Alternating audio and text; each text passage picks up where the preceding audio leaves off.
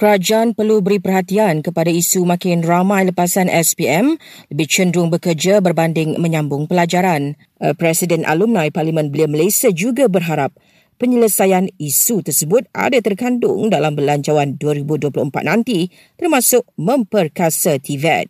TVET ini bukan lagi bidang yang terkebelakang malah ia akan menjadi salah satu daripada peluang kerja atau kerja yang sangat-sangat tinggi pulangan manfaatnya kepada anak muda. Jadi saya rasa kerajaan mesti mempergiatkan usaha untuk memastikan lebih ramai anak muda tahu akan apa bidang ini.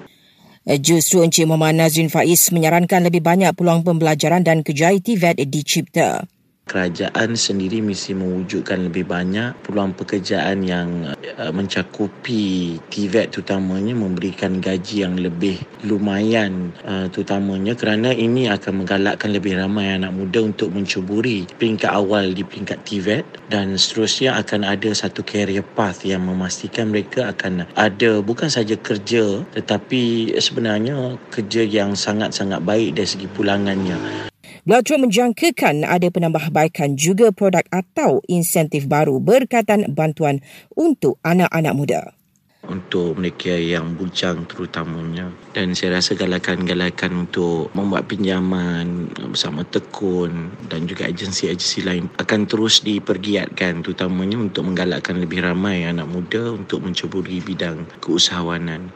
Belanjan 2024 akan dibentangkan di Parlimen Jumaat ini.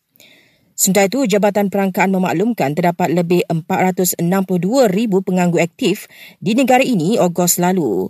Penganggur aktif bermaksud mereka menganggur kurang dari tiga bulan dan bersedia bekerja serta aktif mencari pekerjaan.